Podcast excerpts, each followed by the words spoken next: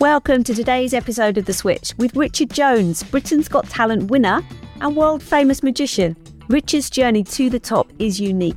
From a trombonist in the army to a magician performing on stages across the globe, in this episode, Richard shares his behind the scenes secrets of presenting to the impossible on stage, even when things don't go to plan.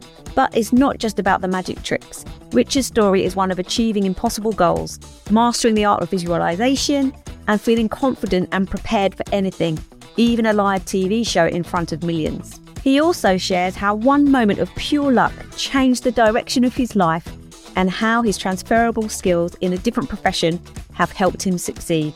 Richard has never been overwhelmed throughout his journey, despite setting huge goals. His success comes down to one thing how well structured his plans and goals are. He's not afraid to take risks and ask for forgiveness, not permission.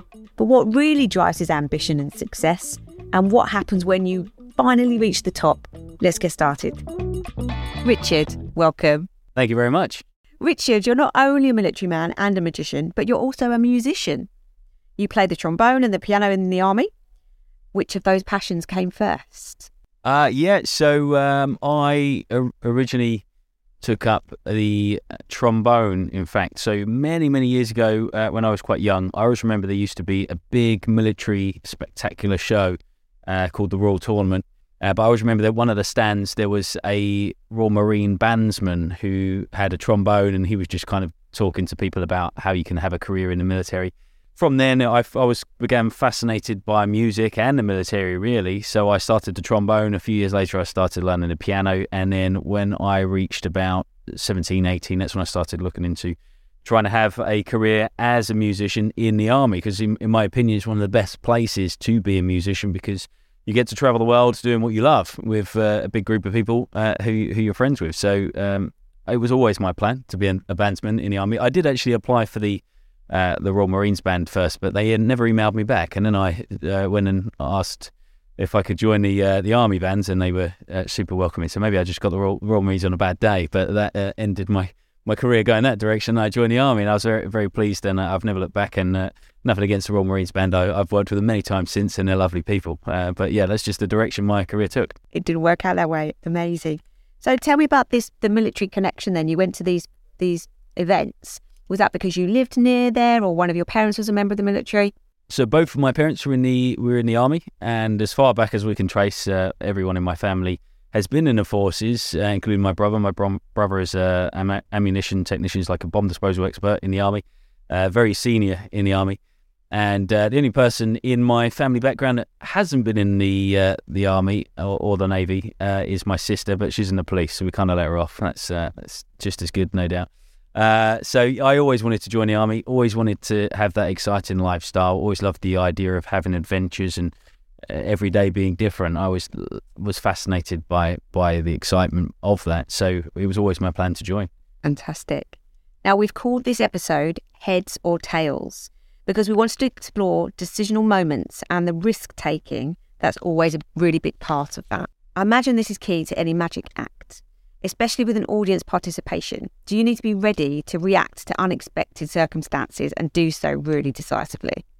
Absolutely. So, what most people don't really, well, probably don't realize when they come to my shows is that even though I, for example, my tour show that I'm doing at the moment, every show I it's the same plan. I plan to do the same show every night.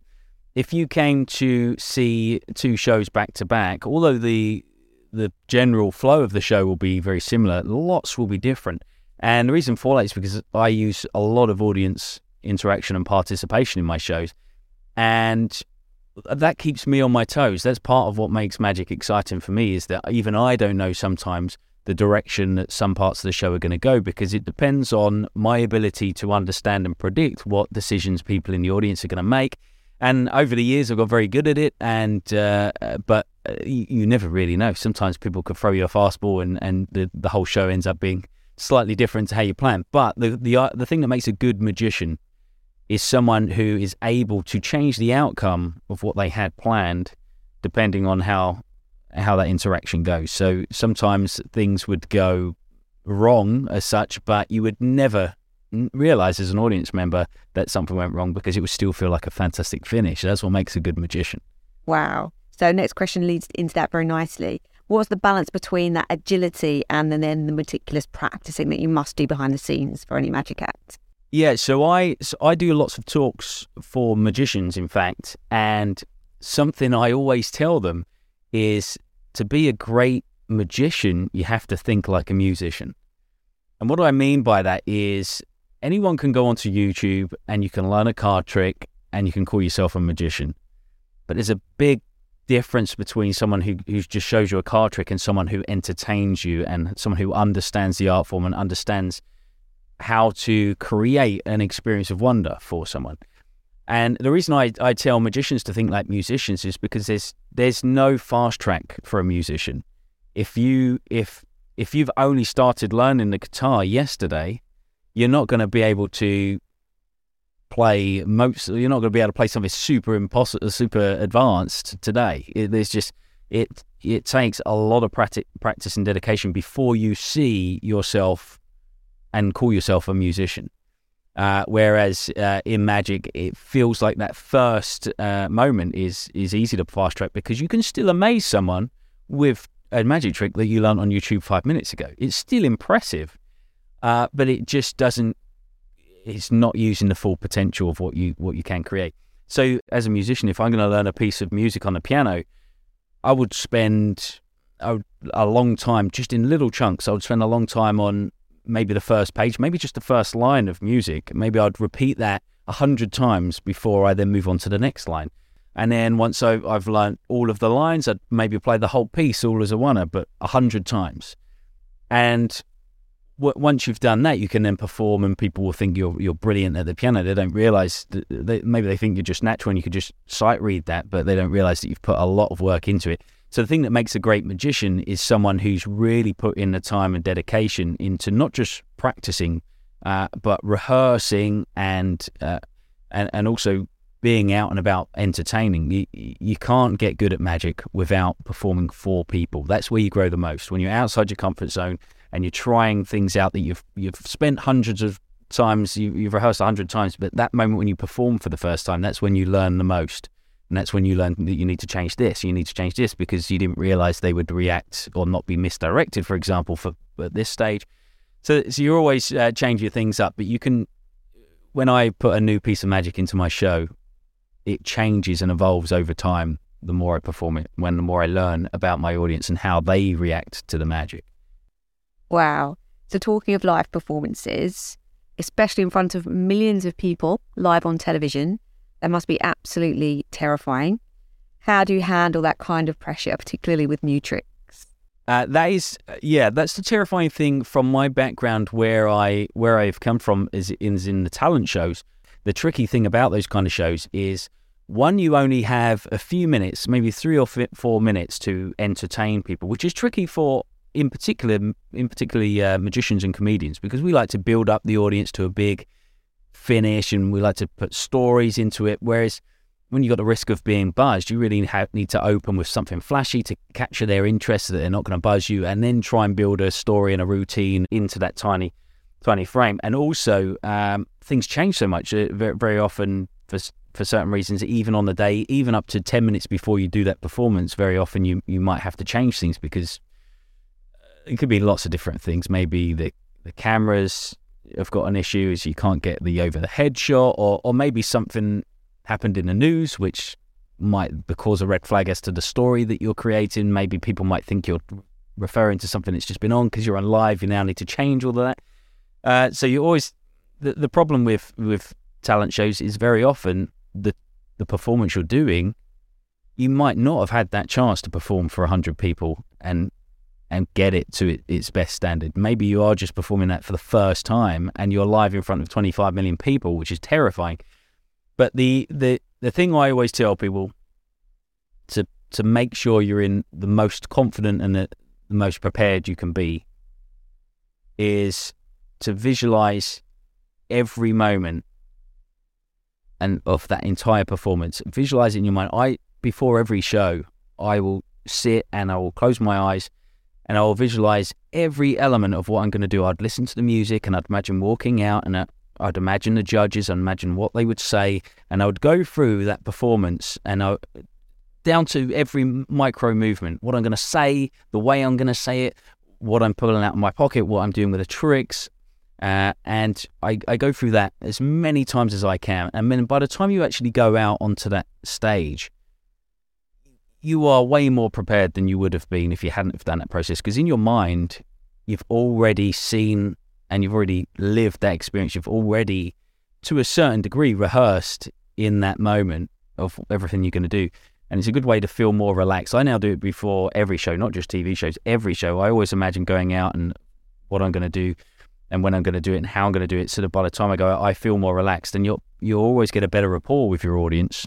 It's fascinating. And is it right that the brain doesn't know if it's imagined or real? So in its mind, it's a it's a real dress rehearsal in a way. Exactly that. If you can visualize it vividly enough, which is the key, which is why you need the music and you need no distractions. You need to really just sit and imagine that whole process. Um, and and the other thing is is I I make a point to only in my in these visualization processes I, I make a point of only seeing really positive outcomes. I, I, imagine going out and the audience just being amazing and loving what I'm doing and getting lovely comments. Uh, just because if you if you in your in your mind if you picture going out and people are a bit wary of you and you think oh god they might buzz me and then people might boo me you're that first step and that walk out onto that stage you're going to come across a, a, little bit apprehensive a little bit odd and a, a bit un a bit uneasy and uh, you, you you end up creating to a certain extent what you picture in your mind. So if you picture what you want, you're more likely to create that naturally. Love that. Absolutely brilliant. Now you did mention a couple of things that that might go wrong and sometimes they're outside of your control or more often than not they're outside of your control. Can you give us an example or two that have actually happened to you? Yeah, um, yeah. So thing, things, odd things happen all the time in my in my shows. That's that's why I love love doing live shows. Uh, but I'll give you an example of uh, a TV moment. Recently, I I did um, Christmas 2022. I did um, a lot a Britain's Got Talent Ultimate Magician. It was called, and uh, all, all, the world's greatest magicians all in this one show. It's a fantastic show. Really, really excited to be a part of it. And um, and I did this thing where basically I wanted to create a really special memory uh, for uh, Amanda in particular. Basically, I made a, a, lady who actually saved Amanda's life many, many years ago. Very, uh, an amazing nurse. Uh, we we made her appear in this illusion, and we had this big reunion. It was lovely. It was really, really nice. But in the rehearsal, so we had this illusion, and we had a layer of smoke on the stage, and we had these little candles all dotted around and uh, they were supposed to leave uh, a, little gap so that I could, when I got Amanda, we could walk up to the illusion together, and uh, so we could avoid the candles. But uh, that was fine on rehearsals. But then on the actual moment that we went to film, whoever had laid out these candles, it must have been a different person, or maybe they were panicking because but when we actually came to film it, there were candles everywhere. And because of the layer of smoke, you couldn't quite tell where they were. You could just kind of see little rays. And because they're all different heights, you could see light in some places and not in others. I just remember walking up to this illusion with Amanda and I'm like tripping over candles all over the place. And, and I think, and it's so easy for something tiny like that, something unpredictable that could then throw your entire act. Because if, if you allow your energy to be drawn into this one little problem, then the, the whole the whole plans could just crumble. And uh, so, so I just, I, in the moment, I, I was handled it quite well. I was just, uh, I kept my feet low to the ground. I was just kicking candles uh, as I was going, booting them out of the way. And I don't think anyone noticed. Uh, so, so that was lucky. But it's all, always the little things that can sometimes derail you. But it, as long as you've got a really clear plan of what you're doing, it's much easier to disregard anything that might throw a problem in there. Because the other thing is, someone says a negative comment in the middle of your act while you're on BGT. It, it, lots of people that affects people, and then their their act just goes downhill from there. And it's, it's it's very important to not try not to be affected by anything that's out of your control. People, what people say and what people think about you is completely out out of your control. Just focus in what you're in control of, which is doing your best act or your best move. Focus on that, and yeah, you, will it'll be less. You, will be distracted less, and you'll be keep on track far far better. Yeah. Amazing! Wow, I can't imagine how scary that must have felt at the time. So well done for keeping a like being a swan, if you like, being the calm on top. Yeah, exactly. Yeah, yeah. So, on the face of it, switching from the military to entertainment is quite a startling shift. So, let's get straight to how that happened. So, you were in the army and presumably passionate about that. You've already mentioned your family um, heritage there and very passionate about the music. So, at what point did the profession magic become a real part of your vision? Yeah, so I started magic when I joined the army. So, I joined the army in 2010 and I just finished basic training, basic combat training, and uh, at the time I just joined the band of the parachute regiment, and we got sent overseas for a little while. And no one really knew me very well because eh, I just joined this this uh, this group of people, and I decided that it would be nice just to learn an, a new skill, just to uh, to entertain people and, and keep everyone busy and nice way to to make friends. Uh, so I always remember there was there was one night um, there was a, a guy in our local bar and he was shuffling cards, doing card tricks. And, and I thought, oh, it'd be such a good idea to learn card tricks. But at this point, I hadn't learned any card tricks. But I, they didn't know that. So I said, uh, I've got a card trick for you. I said, take any card out of this pack. Don't look at it. Put it face down on the table. So this guy did that. I looked at another guy in the bar and said, look, name any playing card. And I remember it like it was yesterday. He said, the Jack of Clubs. And I kept a straight face. I said, turn it over. And he turned it over. And just by potluck, it was the Jack of Clubs. Now that was it was obviously it was potluck, but that was the most amazing thing because everyone went wild. They, were throwing chairs around like, "Oh my God, David Blaine's in Cyprus. Who is this guy?" And uh, from that that moment on, I, they knew me as the magic guy, even though I didn't know any tricks. But then every night, I would try and learn something new for the next day, just to entertain everyone. That one moment changed the direction of my entire life. The fact that that went well, and the fact that I think the biggest part, in fact, was from that moment everyone's view of me was that I was this magician, and they always encouraged me and I wanted to see more, and they were really supportive. And that I think guided me because I, I loved the reaction and I loved seeing the effect that I had on those people. And I loved the fact that they wanted more of what I, of something special that I did, even though I didn't really do anything special. I felt like, okay, this is something I can, I can make an impact and, and help people with. So, so really it was down to them and, and them supporting and wanting more and encouraging my my magic career that allowed me to grow over the years uh, and just get bigger and better as I went. Amazing. Now, some of our listeners will know your story and will know that you are a planner. I'm really interested to understand how your military career sort of helped you with your planning, I guess, for things, and then how did you plan your magician profession?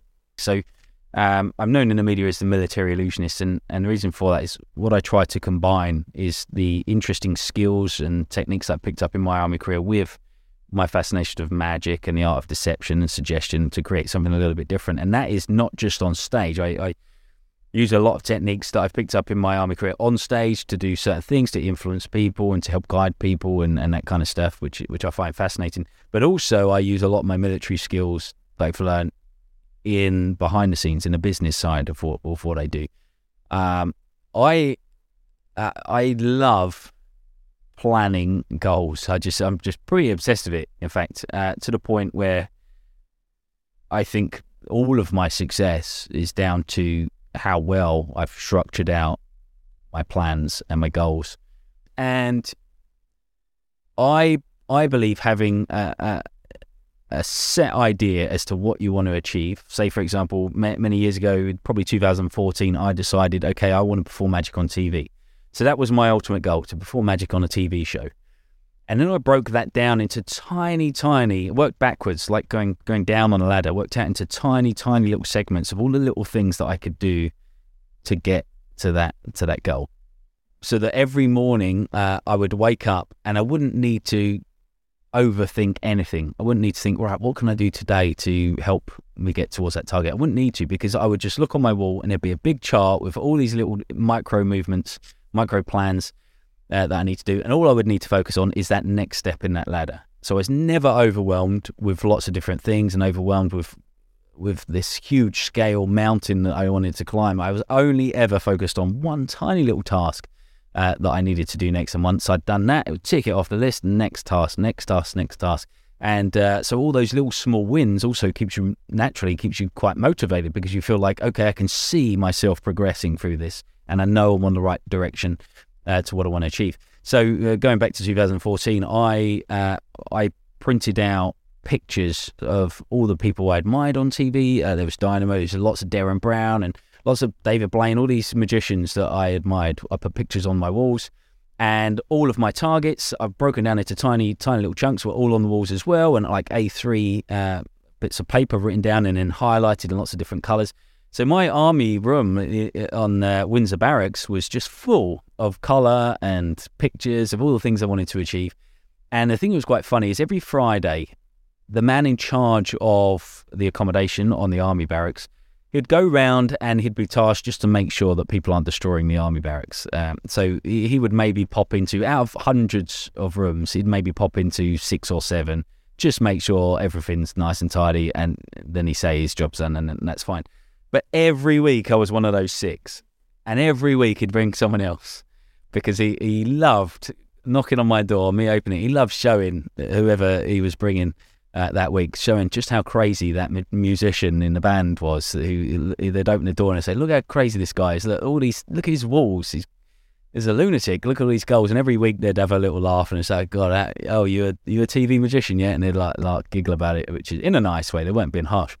But I I used that to my advantage. So I applied to pretty much every show going, and I was so determined to do magic on TV. And gradually, little little wins kept happening. So I got on the chase with Bradley Walsh, did a trick for him, which was great. That was a, a tick on the list. So I, I, didn't want to stop there. So I applied to uh, lots more shows. So I then got on a show called Pick Me with um, Stephen Mulhern, which was a daytime TV show. Did a trick on there.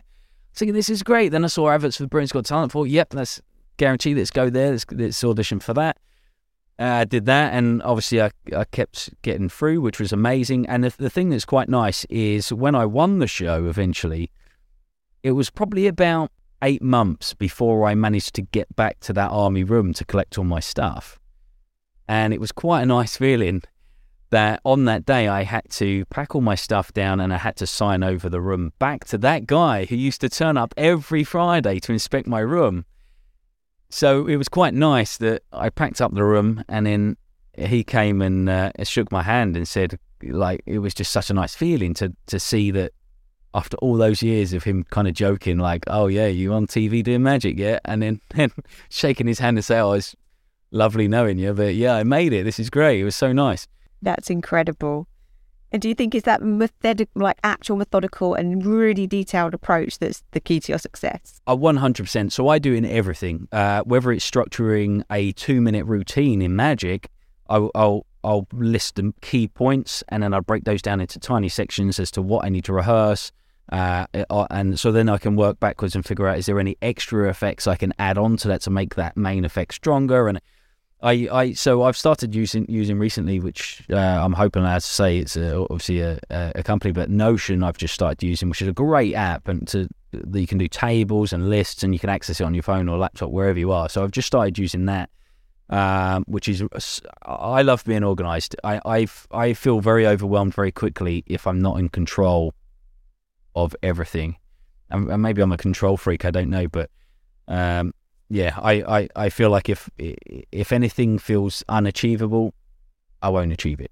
I need to break it down into achievable chunks, and then I'll feel comfortable. Amazing. And do you feel that the the methodology of ticking things off and feeling like you've made progress, those small wins, is that a, a part of that confidence? Absolutely, absolutely. Because something that's nice is over time, over maybe a week or two weeks, you look back and see how far you've climbed up that to do list ladder, and you feel like, wow, I'm 15 steps ahead of where I would have been if I hadn't ever, ever made this list because you, it's very easy to get. That's the other thing that I think is key is it's very easy to feel like you're busy, but not really doing it, getting anything done. It's very easy to be to decide, oh, I yeah, I, I know I need to do that, but first I need to tidy the studio and spend an hour tidying the studio and it feels like being proactive tidying the studio but really you're just procrastinating you're just wasting time.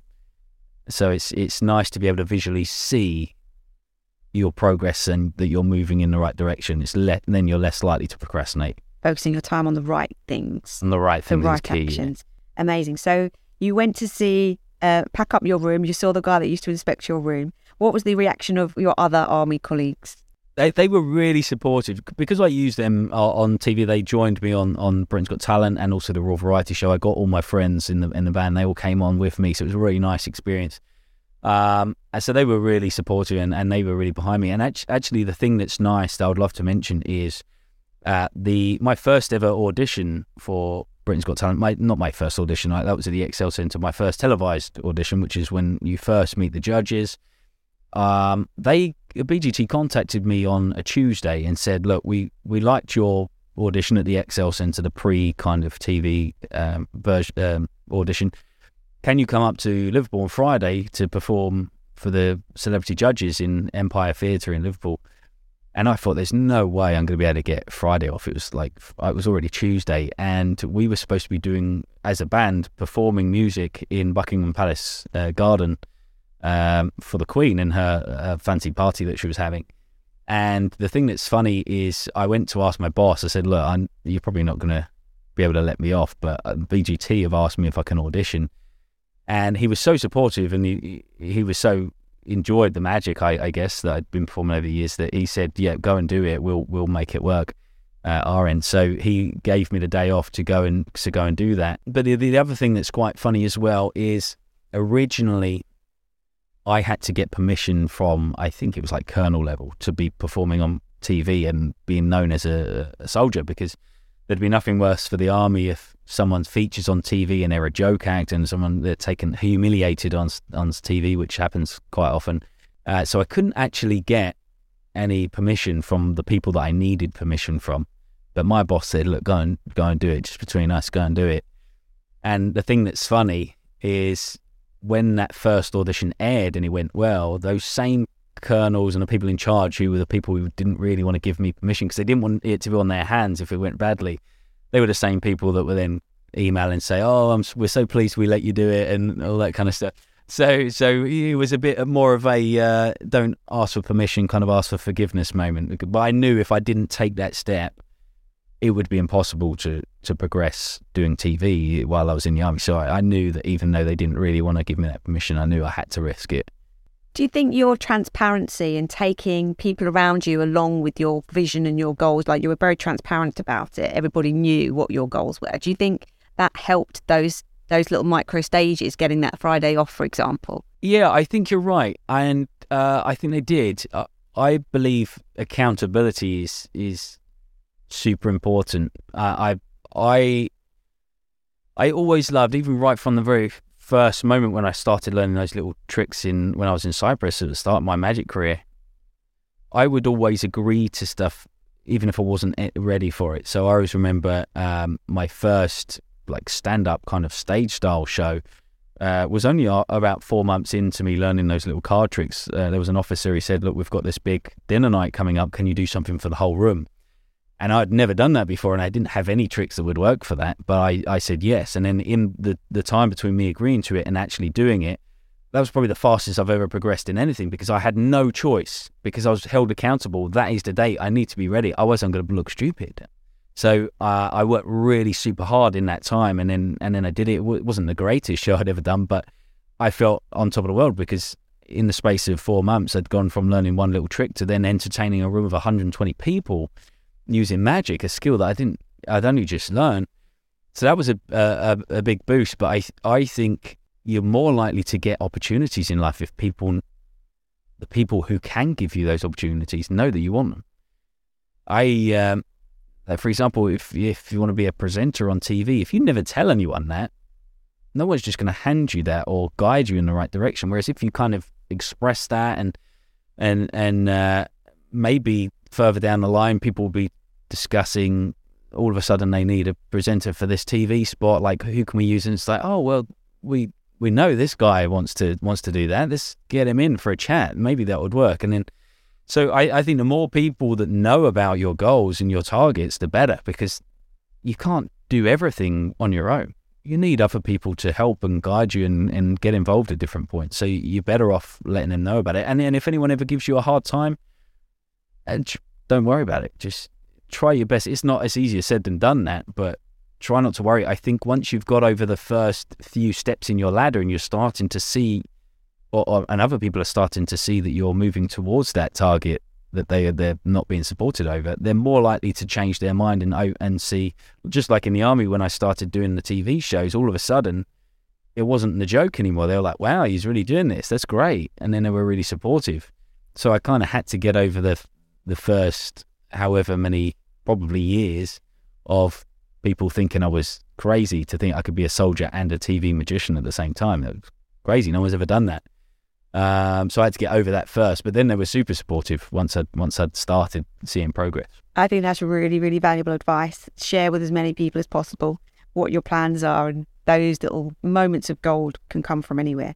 So let's take those few steps back then to what you've just mentioned. You know, these things don't happen overnight. And when people were maybe taking a little bit of the fun out of you about your ambitions, did that hurt you? Did you consciously use it to spur you on? Did it set you back? It just definitely doesn't help. Um, in unless you can, I guess you can. There's a way of reframing it so that you, it drives you more. I don't think that's necessarily. I don't think that necessarily happened with me, but I know some people are spurred on by the idea of proving people that they're wrong and that you can really do something. So if that works, that's great. I I think the the best thing is is to I mean lots of people have ideas about motivation and what motivates them. I think find as many things that inspire and motivate you as possible and do all of them. Do as many as you can. Find find stuff. I, I do think there there is certain things to be careful of and one of those things is I think there is a risk that you could end up being stuck in the motivation and self improvement cycle. And what I mean by that is, I, I remember probably early in my army career and magic career when uh, I started watching really motivational videos on YouTube, like uh, uh, Tony Robbins was a big one, and I, and what he says is gold, as in in terms of whatever it is you want to do, decide you want to do it, and just take action. Just go and do it. Don't wait for anything which is great advice. And all of the people who are inspiring on on YouTube and and hold inspiring events and stuff, they're all inspiring, but they all it's essentially it's all the same message. Decide what you want, go and do it. And all the books, all the self improvement books, all have that same message. But there is a risk that you could get addicted to the motivation cycle and you end up reading a book and you feel really motivated. Okay, yeah, I know what I want to do. And then but then you think, you know what? I've just seen this other book as well. That looks really good. I tell you what, I'm going to read that book first, and then I'm going to get on and do it. And then you read that, and then you think, okay, I'm going to read this other book, and then, or, or you're going to watch this other video, and you're going to go to another Tony Robbins event, and and you end up before you know it, four years down the line, you you're still feeling motivated because you're reading all this motivated content, but you've still not made any steps to to to start and, and to get going.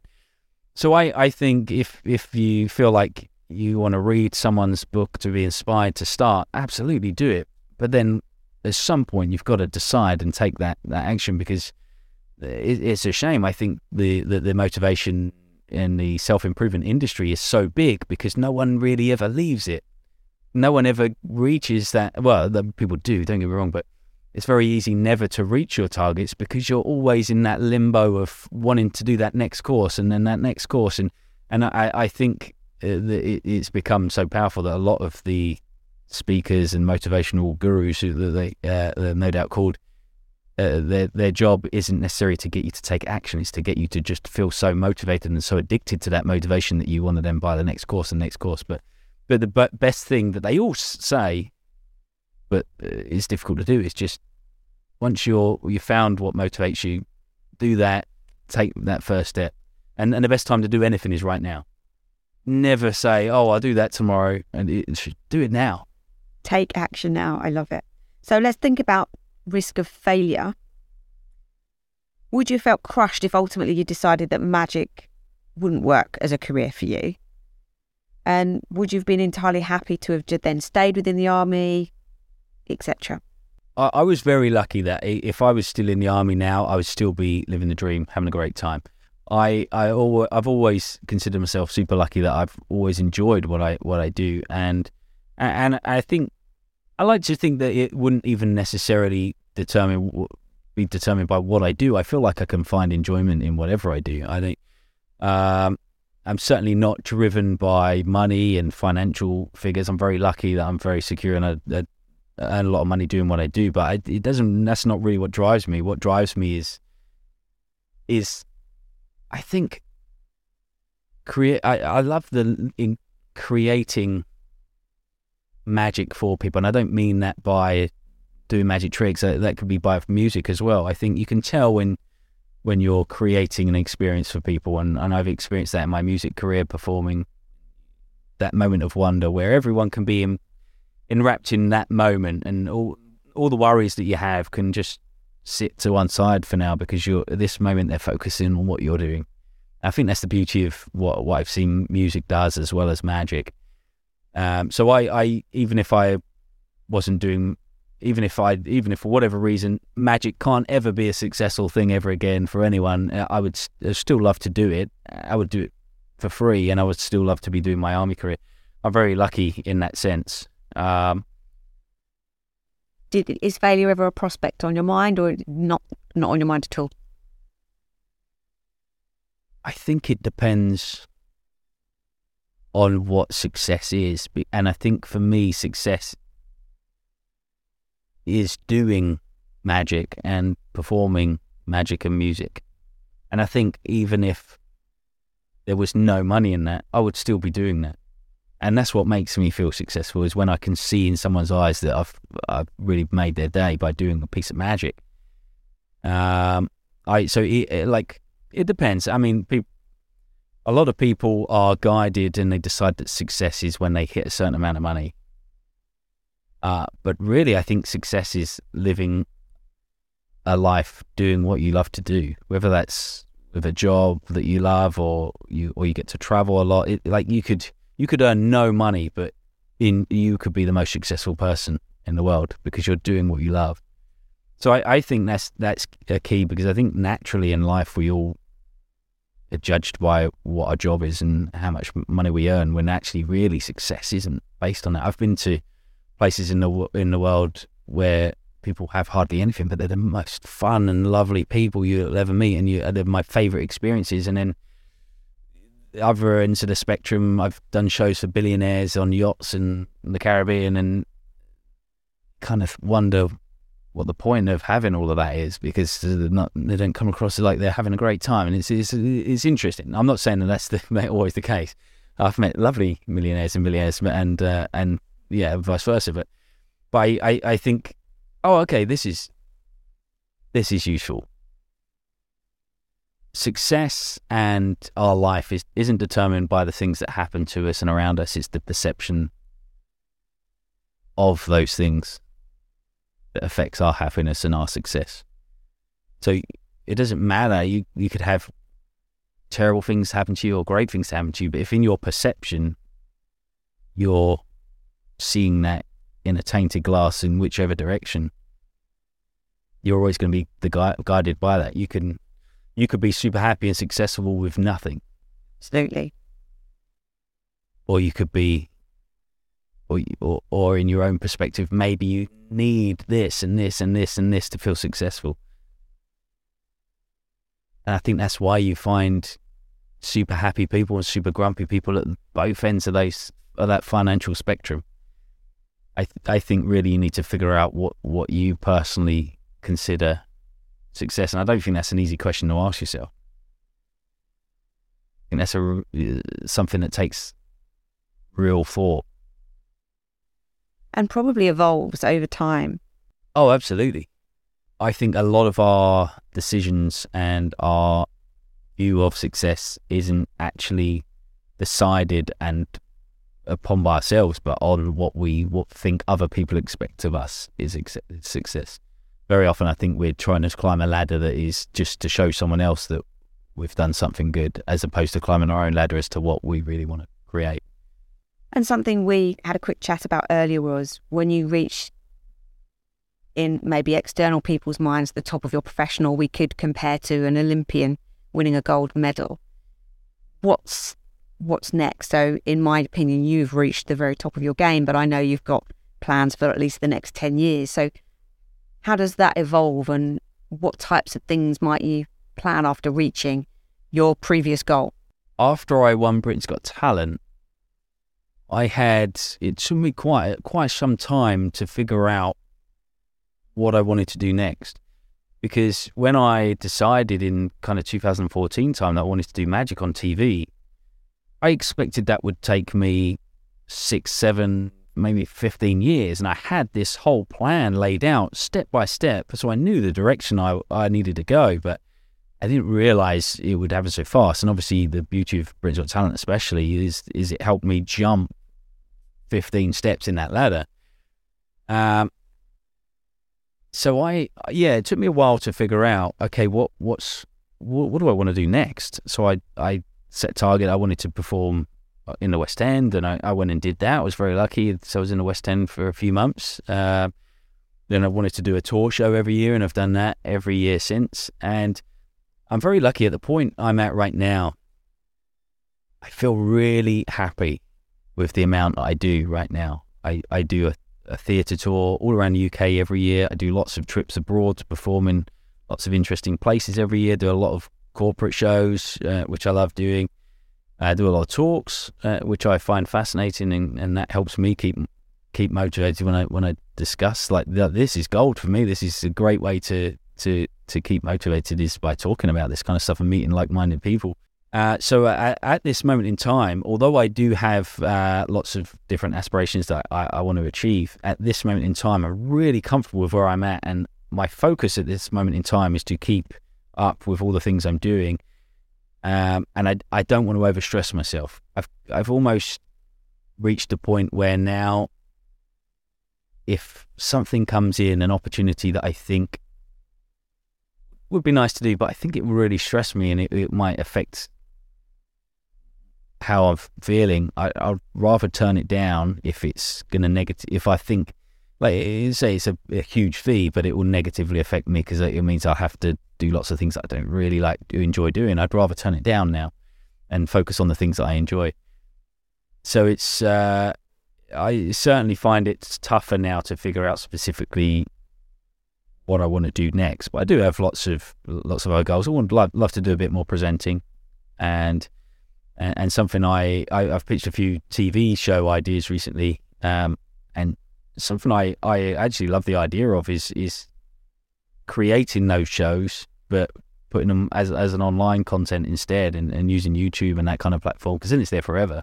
Whereas TV shows, you kind of hit and you, you hope you get a big audience for that one moment, uh, uh, and then after that, you never see it again. It's gone. Um, so yeah, I've got a number of things I'm working on, and uh, I, as long as my base level, I'm, I'm carry on doing the things I enjoy each year, the shows and the corporate stuff, and then I'm really happy at the moment. Fantastic. Well, we can't wait to see what your plans uncover. Would you describe yourself as an extrovert? A solo magic act is much more exposing than playing a musical instrument as part of a band. So I wondered how much of your performance is a persona. Uh, I'm very introverted, in fact, and I, I love being on stage. And when I'm on stage, I, I love putting on a show and, and getting people involved. But w- when I'm off stage, I I never would choose to be the center of attention. I would never go to an event and, and want all eyes on me. I'm very kind of, um, yeah, I d- I don't really crave that unless I'm on stage. And and even when I am on stage, I try my best to make the show about the audience as opposed to about look at me. This is something flashy that I can do. I, I try to spin that around so that I I try my best to make sure a lot of the things in my show feels like the audience member who's just come onto stage has done that for me, and it's an amazing way. Like how wow, how have they achieved this? Which is a nice thing to see. Um. So, yeah, I I get yeah not extroverted at all. I would say. Really, really interesting. Um, do you tr- attribute any of your success to an entrepreneurial mindset? Um, I certainly think the motivated uh, mind and uh, the, what I crave the most is is the feeling of progressing towards a specific direction and a, and a, and a goal and um so I yeah I guess wanting to grow and expand and and create things is is something that that fascinates and excites me. So I'd say so. Definitely, sounds like it to me. So we touched on this before, but what I'd really love you to do is paint a picture of what success and financial security means to you. Success for me would, uh, well, my opinion of success is is looking, waking up every day and looking forward to the things you have that you that you know you you've got to do that day. If if you can wake up the majority of mornings knowing that you're excited about what you're going to do today, I think that's a really good place to be. And I, I think that is the feeling of success, knowing that you're making a difference every day. Well, not it doesn't have to be every day, but you feel like you're overall making a difference throughout the year, and you're doing what you enjoy to do and you're excited to do. I think that is success. And I think financially, if you earn the however much you need to be able to do that, I think that is financial success. Everything else you earn on top of that is a bonus. As long as you earn enough to enjoy what you do, I think that's that's the perfect balance. Brilliant answer. Um, we've reached the final question. What advice would you give to people who are contemplating a life or career leap of their own? I would say plan it wisely. If I, I would, I was very lucky that it never felt too much of a leap for me. For example, when I did Britain's Got Talent, because of the fact that I already loved what I was doing anyway. I knew that if I went onto TV and I fell flat and it and no one loved it and and and it didn't go well, it wouldn't be the end. It wouldn't have been the end of the world for me because I was still loving what I was doing. I was very lucky. So I, I feel like maybe I'm not qualified to tell people what to do in this sense because I was very lucky. For example, if it was a full time magician going on the on the show, it's a lot more risky because if they go on and and BGT make them feel like a joke act, that could affect their entire career and all of their income. So it's a huge risk. So I don't want to necessarily tell people to go out and take huge, huge, huge risks. I would say do your best to find a, a safety blanket. I think of maybe maybe just meticulously safe so that you've got six months to a year maybe of of money that you can fall back on if whatever you're going for doesn't work out straight away the way you planned it, and maybe just whatever it is, try to work towards it while you've got the safety net of whatever it is you're doing now, or you, have got a steady income, but but focus all your time and energy in, in your spare time to moving forward. But I, I, I wouldn't hold it against you. I, w- I would encourage it if you do take the leap to and go nose first straight into it.